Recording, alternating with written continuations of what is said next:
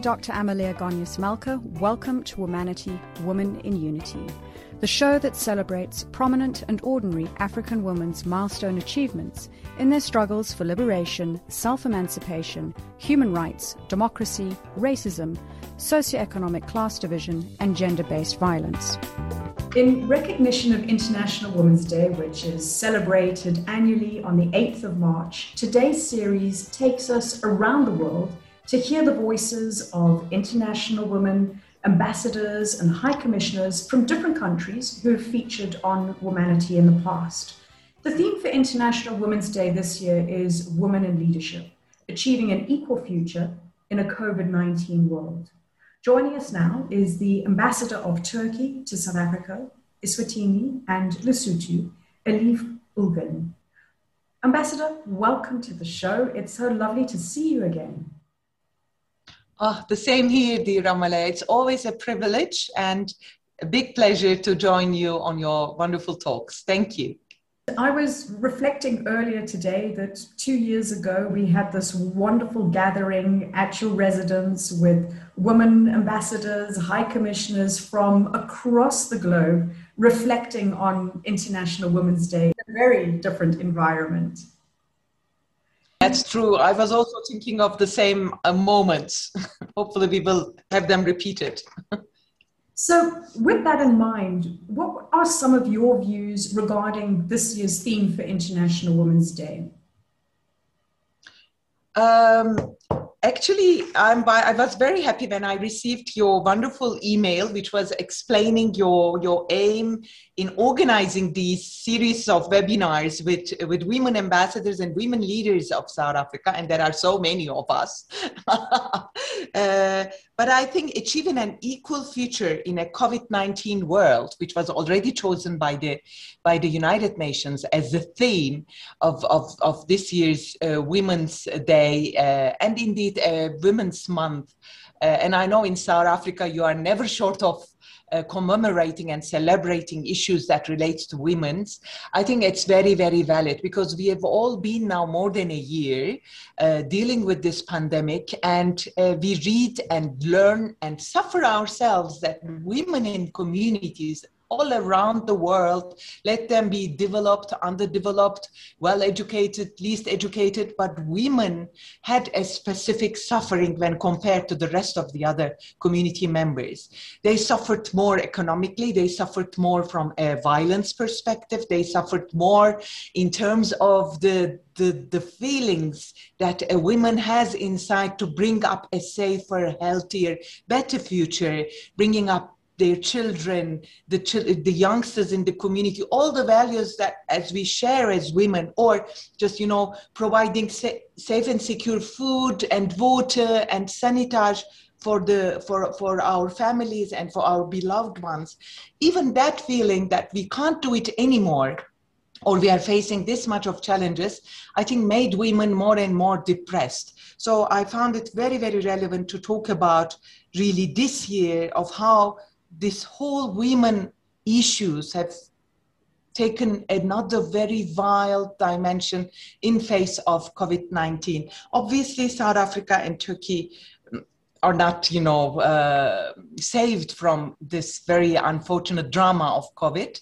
But yeah uh, i was thinking all of these themes during this uh, these days particularly when we are approaching women's day globally in thinking about Women's Day globally and the fact that it is, a, well, it's not a United Nations event, but United Nations Women most certainly has a, a strong footprint and impact on the way that it unites people together over a particular theme. Over the years, there's been various international instruments which promote gender equality, be it things like the Convention on Elimination of All Forms of Discrimination Against Women, and some governments, rather some countries, have established ministries and departments which are purely dedicated to women's issues. And although I absolutely support these initiatives because it, it gives a focus point on women, I can't help thinking that unless men are involved in gender equality, it's only seen as a woman's problem and not society's problem. What are your thoughts? Amalaya, I can't agree more with you. Indeed, I would also like to add not only that man starts to take it as serious as, as, as we or, or those people who really write and read about women's rights, but also I find a specific role for mothers. It's the mothers who bring up the men who, in many cases, turn life, a good life, into a misery, a heaven into a hell in a woman's life. And these women can be their partners, their wives, their daughters, their um, uh, lovers. It doesn't matter. But those men, they are brought by women as well. And I think the drama lies here, especially in traditional communities, and my country is not uh, an exception. And I see this also in South Africa, where tradition has a very, I would say, guiding, influencing, in good and sometimes in bad senses, uh, influence on the bringing up of the communities. We see throughout these traditional norms, sometimes even mothers bring up their younger sons with a different perspective than their daughters. And this creates the first discrimination. Even when a daughter and a son is given birth, this discrimination starts. And I think the danger lies very much there. So we have to really go back as, as the very, very early ages of bringing up our children, that the ideology of that we are equals should also be in the minds of the mothers.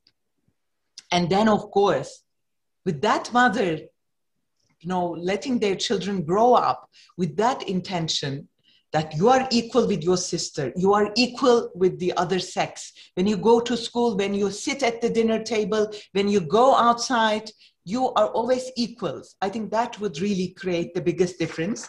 But again, um, reading out uh, about uh, this gender, particularly, maybe we should just quickly touch the gender based violence issue, which so adorably, the president of your republic, uh, President Ramaphosa, had put forth during the very harsh days of the pandemic. I think it was last year in June or so, in one of his speeches, he said that this country, South Africa, is fighting two pandemics at a time. One is the COVID, and the other one is the gender based violence. And of course, I can just take this for many countries around the world, including Turkey. I think this should be maybe the year where we also learn and teach not only the fight against COVID, but equally the fight against gender based violence. In many countries, COVID has unfortunately brought more into the surface how wildly gender based violence is affecting our everyday lives and how miserably women suffer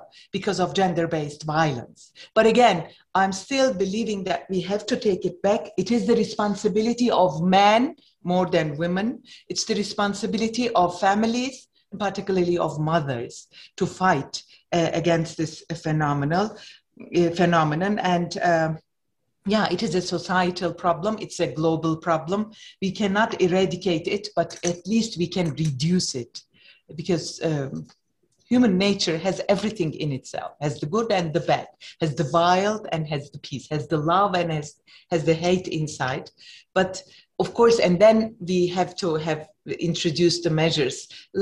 Also in turkey just like in South Africa, and I very much welcome the legislative work that was immediately submitted to the South African Parliament uh, during the lockdown days, and I really look forward to that piece of legislation to come into force. Uh, also in Turkey, we have we have been introducing new pieces of legislation. We have we are one of those countries where, like South Africa, where we have ministries, ministers, uh, bureaucratic institutions to protect women, to fight against gender-based violence, to promote women's rights, uh, but we are not there at a, at a perfect situation there. And unfortunately, we can also see, and let me again give the example of South Africa, which is so impressive. When on paper you look at a parliament which is half occupied by women, when you look at a government which is almost 50% consisting of women, but when you look at the problems of women in this country, they're not reduced even one fourth of the population that represents the nation at those highest levels. When you talk about that point, what it, it stands out for me is you can have legislation, you ha- can have government representation, but unless instruments are acted upon by the people, because it is the people who are going to be driving the change. And when I was listening to you, you really expressed the power of women. She's got the power on how she raises her children. Those children are going to go out into society. Those children are going to have children of their own. So I listen to you and I really, it underscores the power of the woman. Exactly. We are the most powerful living creatures on earth. There is no doubt about this, women. Uh, and I think we are also gifted by uh, God Almighty because we have got so really natural powers eh, instinctive powers and also we are very eh, we are survivors if you look at the history of women. And i don't want to of course discriminate against men. I'm the mother of three sons. But this also helps me to witness firsthand how powerful we are by nature. So couldn't agree more with you dear amalaya. On that point about women please can you use this platform to share some of the development of, of women in turkey Thank you. As I just said, it is an ongoing effort, and I don't think any country is free of that effort, including even countries like New Zealand and Australia, who are the, you know, uprunners in this women's right. Uh, everybody has something to do, and this is an everyday ongoing effort. And Turkey has its share. Of course, we are also a country of 80 million people, mostly younger population, very similar to the population outlook of South Africa, and we have our own challenges that come also partly because of our traditional living styles, because of the family values. Family values can sometimes be very protective for the women and promote women rights, but they can equally also be harmful sometimes. So there, we always need a protection by the government, by the state, by the legal uh, system that really gives equal rights when a problem is being faced by a man and a woman. So in the recent years, Turkey had been constantly um, improving its legislation, and uh, Turkey is also party to all, I can say proudly, uh, international instruments that protect that are there for the protection of women's rights, to uphold women's rights. Uh, but as we just said, um, being party to them and even having the legislation sometimes cannot help, but it is, of course, one of the basic steps that a government should do. We have ministries, we have bureaucratic structures, we have legal structures, and we have a very strong civil society also to extend the, the arm um, to, to Turkish women. However, in the recent years, we are now facing another phenomenon phenomenal, which phenomenon, which is the, the, the murder of Turkish women. I mean, this goes beyond violence against Turkish women. But even on these cases, there is a very, very high awareness which combines every segment of the society from the most uh, conservative to the most liberal. And that's why uh, there is, of course, a constant struggle to do better, to fight better, and to put measures that would really protect women. Uh, automatically and and i'm very proud to witness that. Coming back on the on the women heritage in turkey i'm also proud of our history like as south africa should be proud because going almost um, 100 years ago uh, into the days of our national struggle led by our national leader mustafa kemal atatürk and that was a struggle from and the collapse of the empire the ottoman empire to build a modern nation state.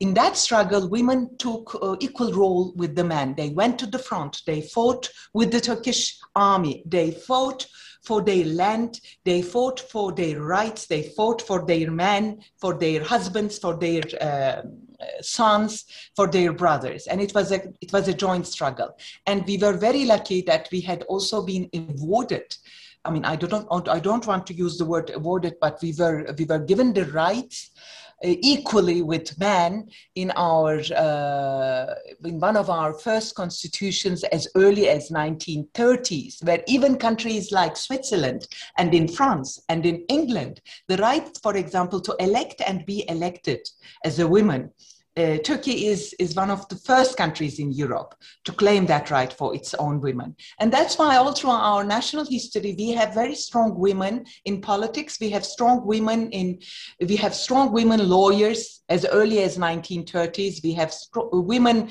mm, doctors, pharmacists in every sphere of life. We had uh, women figures. We have jet, jet pilots. The first jet pilot of Europe, of NATO, of the military alliance was a Turkish jet pilot. And I, I just recently learned this again, and I was so embarrassed that I didn't knew it earlier.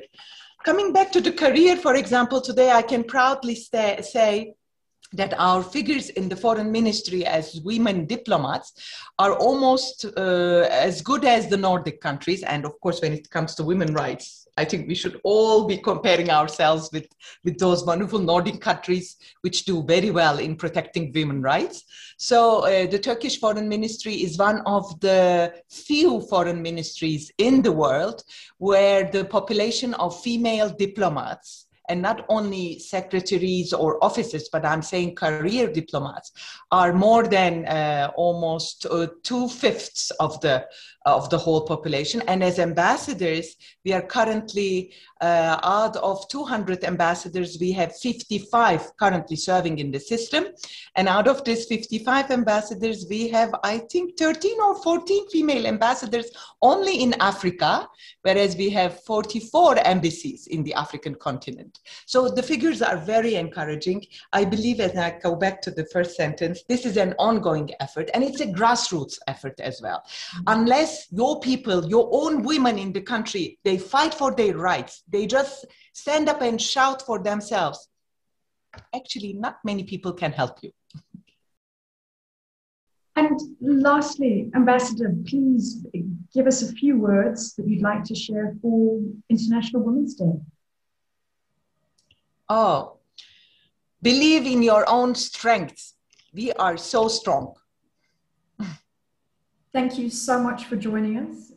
As always, a pleasure having you on the show. Thank you very much, Amelia, and happy Women's Day. And I would like to also rephrase the wonderful South African saying, you hit, you hit a woman, you hit a rock. I love this one. And we have a similar saying also in Turkey. That maybe we should end on this note. And what is the saying in Turkey?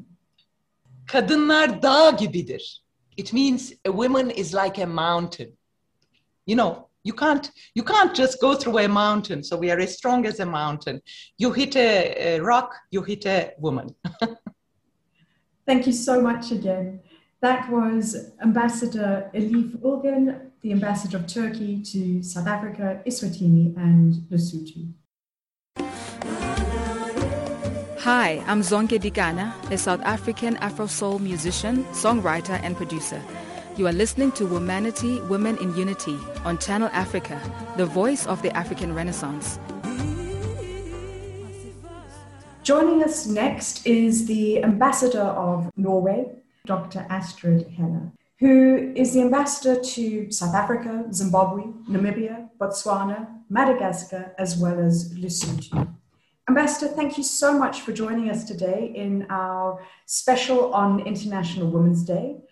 Interestingly, we just had a conversation with the Turkish ambassador Elif Ulgen, and she ended the conversation talking about gender equality from the perspective of her country, but emphasizing how well the Nordics do.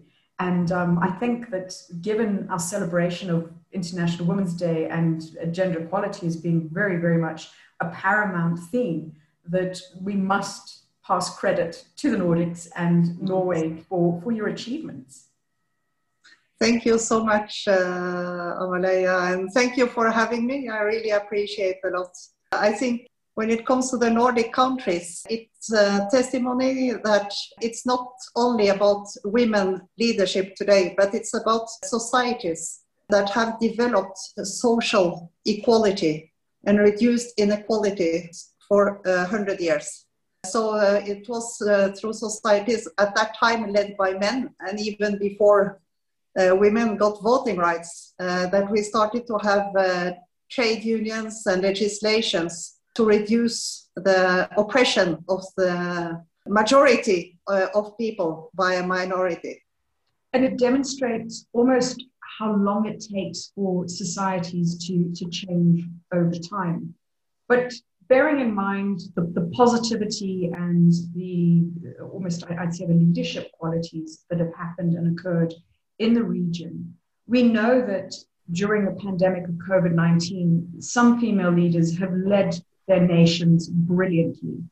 How do you think that having female leadership contributes to achieving gender equality? Yes, thank you very much. It, it has been very interesting to uh, follow the debates on why countries with female leaders seem to be able to uh, fight the pandemic better. Examples have been mentioned by uh, uh when it comes to Germany, uh, New Zealand, uh, the Nordic countries, and a few others. so I think, first of all, we must have some humility because we don't have the end of the pandemic yet. But I think it's it goes both ways that there are women leaders who have maybe certain characteristics uh, in common, but also that the kind of societies who choose women leaders are maybe a kind of societies that are better equipped to fight a pandemic.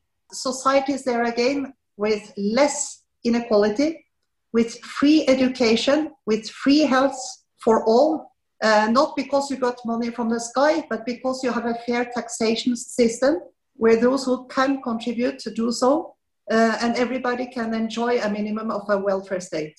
So I just wanted to, to lay that foundation first, and then we can add a certain number of uh, qualities uh, that I think we have been more aware of. First, we uh, fought for women's rights uh, and gender equality from a human rights perspective, which I think is very legitimate. Uh, then I think that we found out that both uh, politically, economically, in society, there was a great advantage of having gender equality. So after maybe that first uh, period of uh, fighting for women's rights from a human rights perspective, there was in addition a recognition that there was a va- value of having women leaders uh, and we leaders in their own lives or of companies or of countries. And so there seem to be a certain number of qualities that women leaders have. For a long time, uh, there was a feeling that in order to lead, you needed to look what the men do and then do the same. Then you could lead too. But if you look closer to it, you can see that many men uh, leaders are not very well uh, performing it's not that they have made so fantastic societies, uh, also that they are so great role models. So now I think also we have come to a phase where we can recognize some values that women have been taking to the table, both politically and, and in companies. One of them is it's hard to be general when it comes to a gender difference, uh, but just uh, a few of them. One is to be a bit humble in the sense that you don't take your conclusions for granted. You don't take yourself to be above good advice. You build on inclusivity. Uh, so that I think it's it's a good thing, and it has proven also in uh, companies. Women are uh, very often seen to be less self-centered than men. So it's not me and my career and look at me, how great I am. Uh, but it is to be centered around the task that you are performing. And your success is measured in the success of your country or your economy or uh, your family. So less self centered. And then, in my view, it's also the ability to uh, lead by example and lead through transforming a society by convincing people not by forcing, not by showing that you are the strongest, that you can oppress and that you can command, but to convince people, dialogue with people, explain to people, and show empathy, understand that they experience hardship. Uh, Prime Minister Erna Solberg of Norway, early in the pandemic, she invited to a press conference only for children where she uh, wanted to have a dialogue with them because they understood a pandemic. They understood that their freedoms is changing and they were very concerned. So it's something was building from the whole society, the understanding of what are we going through and what do we all need to do uh, in order to, uh, to protect the most vulnerable uh, among us. Can you please use this platform to reflect for a moment on a couple of women, which I know would be hard to narrow down, from a, a, Norwegian perspective who have been important figures? Well, I can uh, say uh, uh, there is one evident in Norway. Her name is uh, Gro Harlem Brundtland. She was the first uh, woman prime minister in Norway. Uh, she was three times prime minister, and she was also head of the World Health Organization after that. Uh, and very early in the, already in the 70s, she led a commission that laid the foundation on the concept of sustainable development. Uh, so how do you both have economic growth without destroying the planet? Uh, so she was a very important role model, and I would say not only because of being a leader, but the way she was a leader. She was also a, a mother of four children, uh, she had a great empathy and she had a great understanding of the situation of people in the world and in Norway. So, a great solidarity with those in need. I think uh, this is very important also that uh, she was not a woman trying to be a man. The current prime minister, I think, is a very important role model also. She is prime minister for the second time. The first one, she was head of the Labour Party. The current, uh, she's head of the Conservative Party. Uh, she started in, at school in very difficult uh, conditions because she has a very strong dyslexia.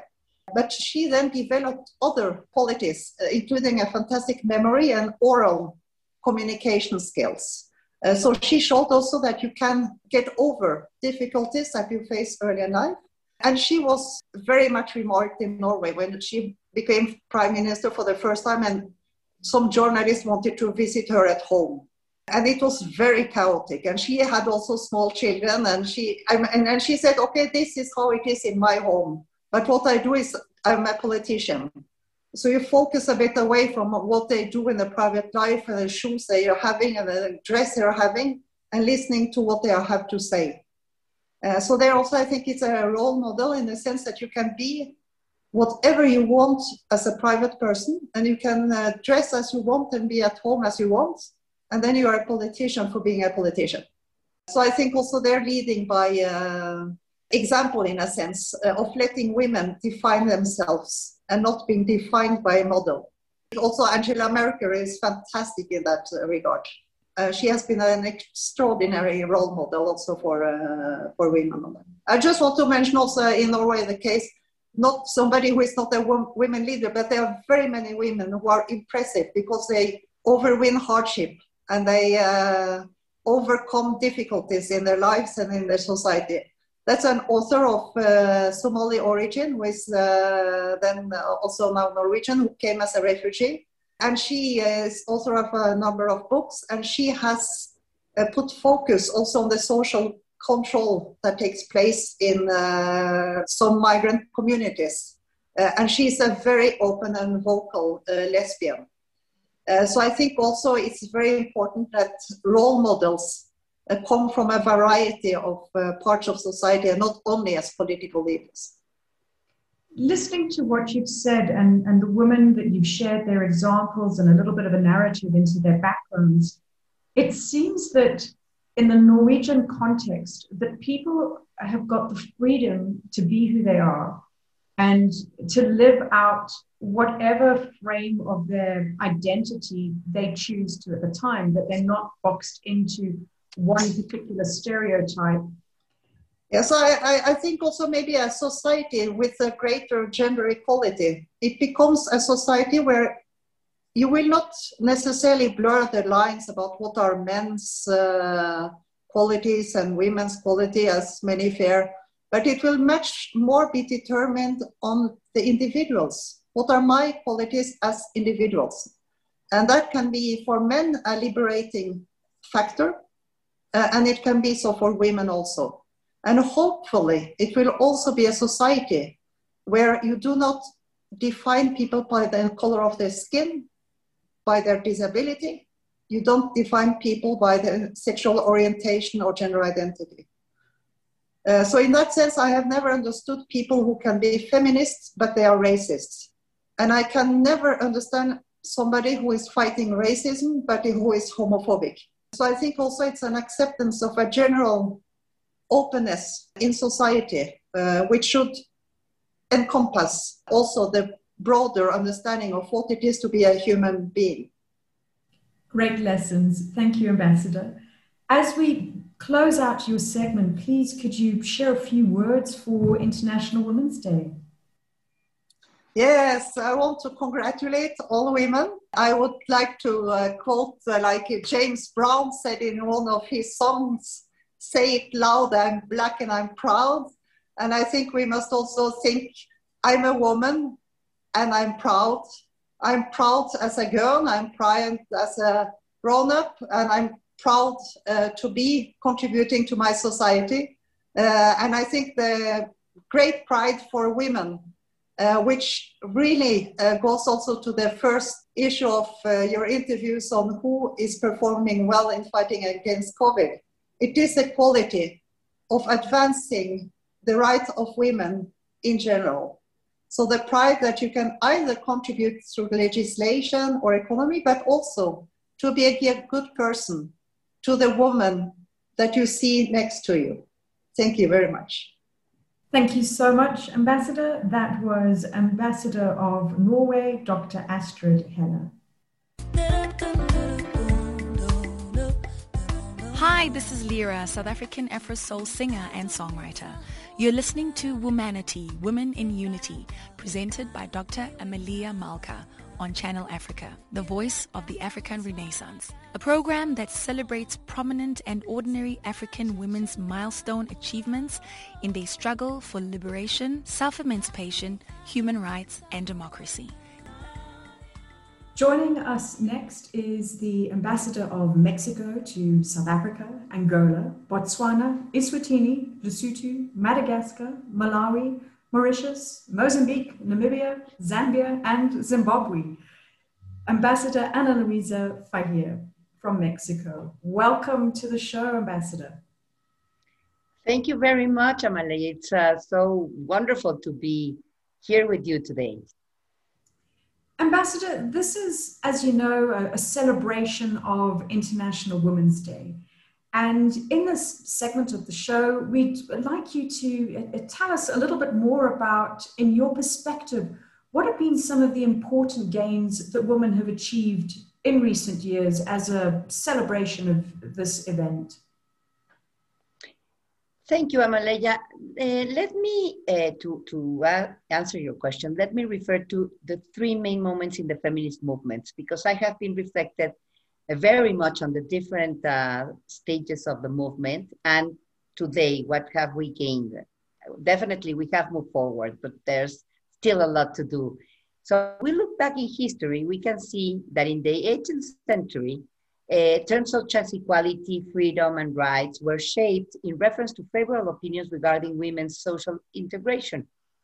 But in the 19th century, let's say in between 1850 and 1920, the first wave of the feminist movement emerged demanding rights from male power systems, the inclusion of women in the institutional apparatus, and clearing the path for the debate of equality. So the distinctive element in this wave was the right to vote. In Mexico, women voted for the first time in 1955 it's not that so long if we can if we think about uh, what we have gained uh, at the political level. So the suffragist movement made a good progress but was not able to undermine the patriarchal structure the patriarchal paths to the extent of, trans, of, of promoting a real transformation of social attitudes. So this led to the second wave which took place between 1970 and 1990 which was marked by the struggle of sexual and reproductive rights. Among other rights, they demanded also the recognition of the economic value of domestic work and also the demand for equality in terms of wages and opportunities for men and women. The third wave of uh, feminism, which, took, which takes place between 1990 to date, has been marked by a criticism of the two previous waves and why? Because cultural and social elements were not considered. This is the first time when intersectionality is part of the debate. And by this, I mean the consideration of the relevance of uh, taking into account other vulnerabilities such as race, such as, as ethnicity, as class, as sexual preference. So this is a big movement. But uh, the thing here is that uh, I definitely recognize all the gains, mainly in the political stage, uh, not that much in the economic, in the private sector. If we look at the number of women CEOs, it's not that high. It could be higher. In the political stage, we have made a good progress in the parliaments, in the Congress, but still, it's just a, uh, a little less than 25%. There's still a long way to go. And I think, and I would like to highlight, the main challenge in this struggle is violence against women and girls. I think if uh, this crime doesn't stop, if we don't put an end to this terrible crime, we cannot talk about equality. We cannot say that we have reached the goal. And actually, President Ramaphosa has called it the second pandemics, no? The violence against women, because let's say the, the transference of the public space to the private space. So before we had this separation between the public space, the office, the school, and then this is part now of the private space. So before, yes, um, eh, inequality existed or problems uh, in the family, but then now it's exacerbated. Everything is intensified. You're completely right. Turning towards more of a, a, leadership dynamic, I thought that the theme of this year was very pertinent of women in leadership, achieving an equal future in a COVID 19 world as a female leader, you represent Mexico abroad in, I mean, I, I look at the list of countries that you're responsible yeah. for from Africa, and I think it's almost half the continent. But nonetheless, what are some of the leadership strategies that you found to be most effective? Well, um, let me divide the answer into two. One is uh, what happens inside my office in a broad sense of the of the world and then the outside world what is a, a leading role in the outside world. So inside my office i think that uh, leading by the example is very important. Using an inclusive language using also a cross-cutting uh, uh, gender approach in every single action that we undertake.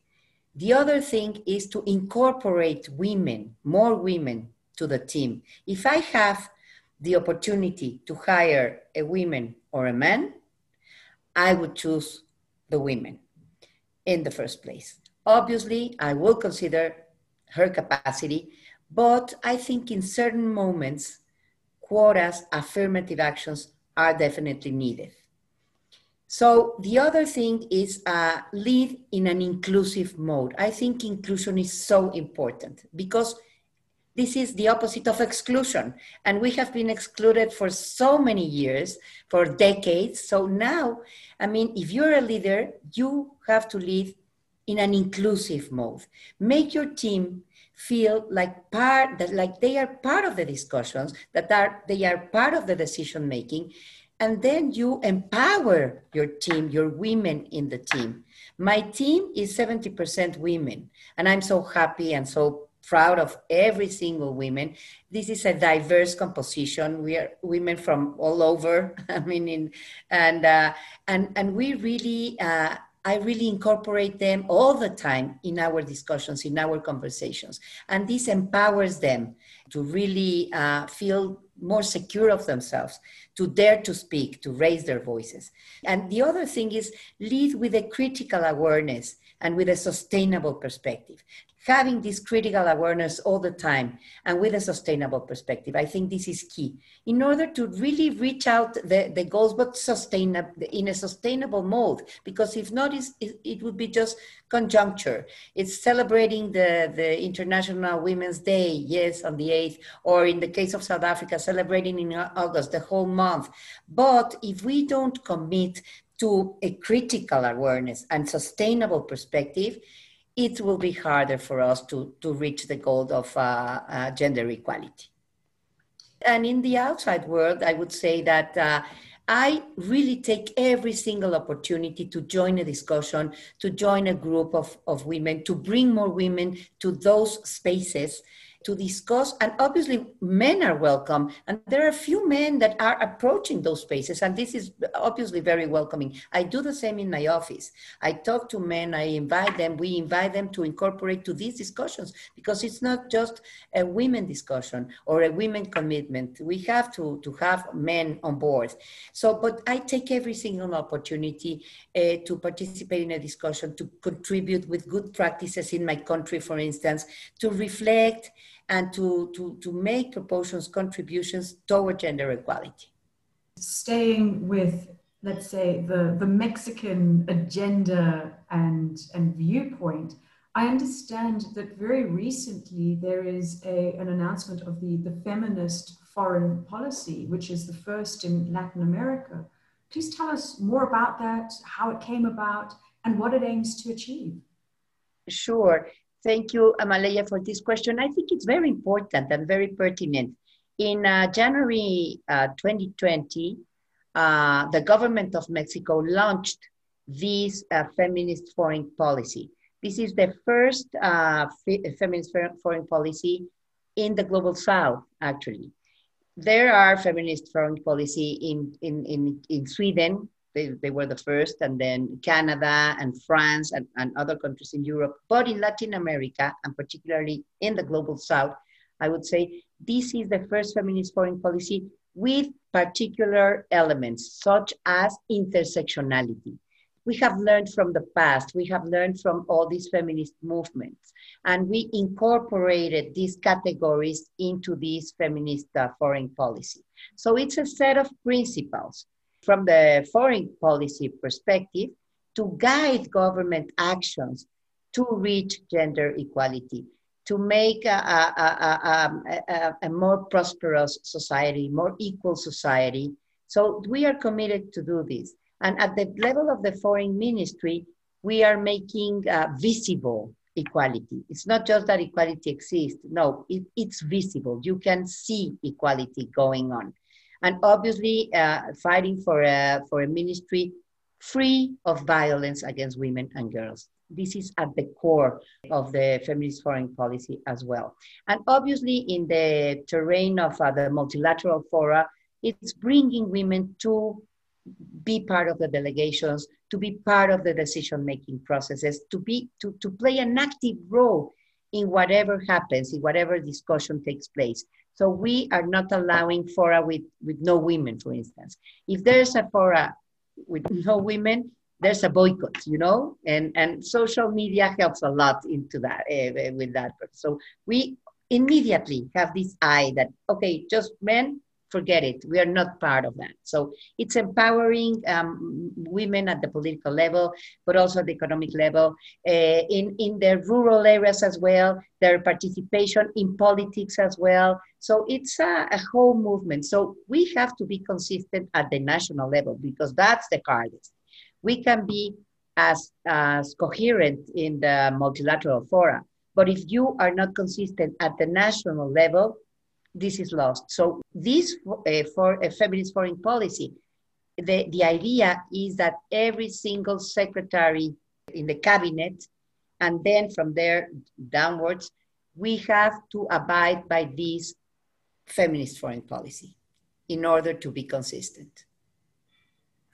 Thank you very much for, for sharing, and I wish you and the country all the best as that policy becomes implemented. And hopefully, it serves as a motivator for other countries in Latin America and the greater global south to follow yes. through with, with like thinking. Exactly. Can, hopefully, yes. Can you please use this platform to tell us about one or two significant women from Mexico? Sure. Uh, when I was thinking about it, I, I really, it was very difficult to choose, but I chose two women that are really that have not been recognized as they should uh, we don't know them i mean they are not a public person such as frida or the artists who are much more visible these women are not visible. So a, a, very good thing is to give visibility to, to two very, very powerful, powerful women. One is Leona Vicario, who was um, a journalist, and she participated in the movement for independence from Spain. This, this happened in 19th century, in 1810. She came from a very wealthy family and she used her money because he believed in freedom. So she was part of the movement of independence, uh, giving money to the insurgent movement and also weapons. She was in prison.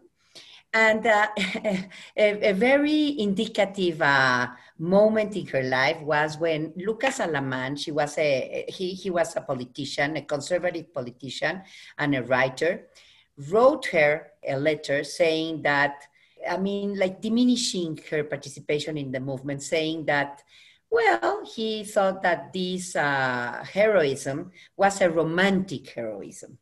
She was following love, no? So uh, Leona Vicario said uh, in a very well written letter, very, very pretty straightforward, she said, you know what, Mr. Lucas Alamán, Love is not always the mobile for women's action.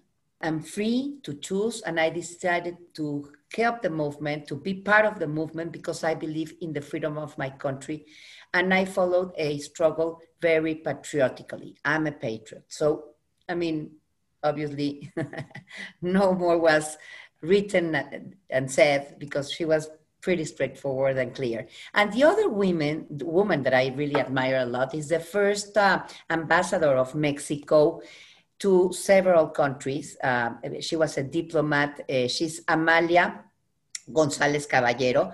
She can be considered the woman with the greatest political power in the mid 20th century. She was a diplomat. She was a writer. She was a member of the uh, president cabinet and she was an ambassador to Colombia, to the United Nations, to Switzerland, to Austria. She was really very powerful. She was instrumental in getting the vote for women, the right to vote for women. So she, she was a, a, a character and, and she's not visible at all. So now we are recuperating this deep, women diplomat. She also wrote uh, theater pieces and uh, some essays talking about things that were taboo at that time. These two women, uh, I chose them because they are not visible as they should, but they played a very, very important role to make us be where we are. Like me being here, she definitely bridged the gap for us to move forward. And lastly, as we close out with our segment today, in honor of International Women's Day, please um, share a few words of, of inspiration or um, wisdom that you'd like to convey. Absolutely. Well, I would say, uh, as uh, I, I said uh, in my first uh, interview with you, uh, I think a year and a half, sit at the table. I would tell women and girls sit at the table, raise your voices, look for mentors and mentor other women. Make the battles for gender equality yours.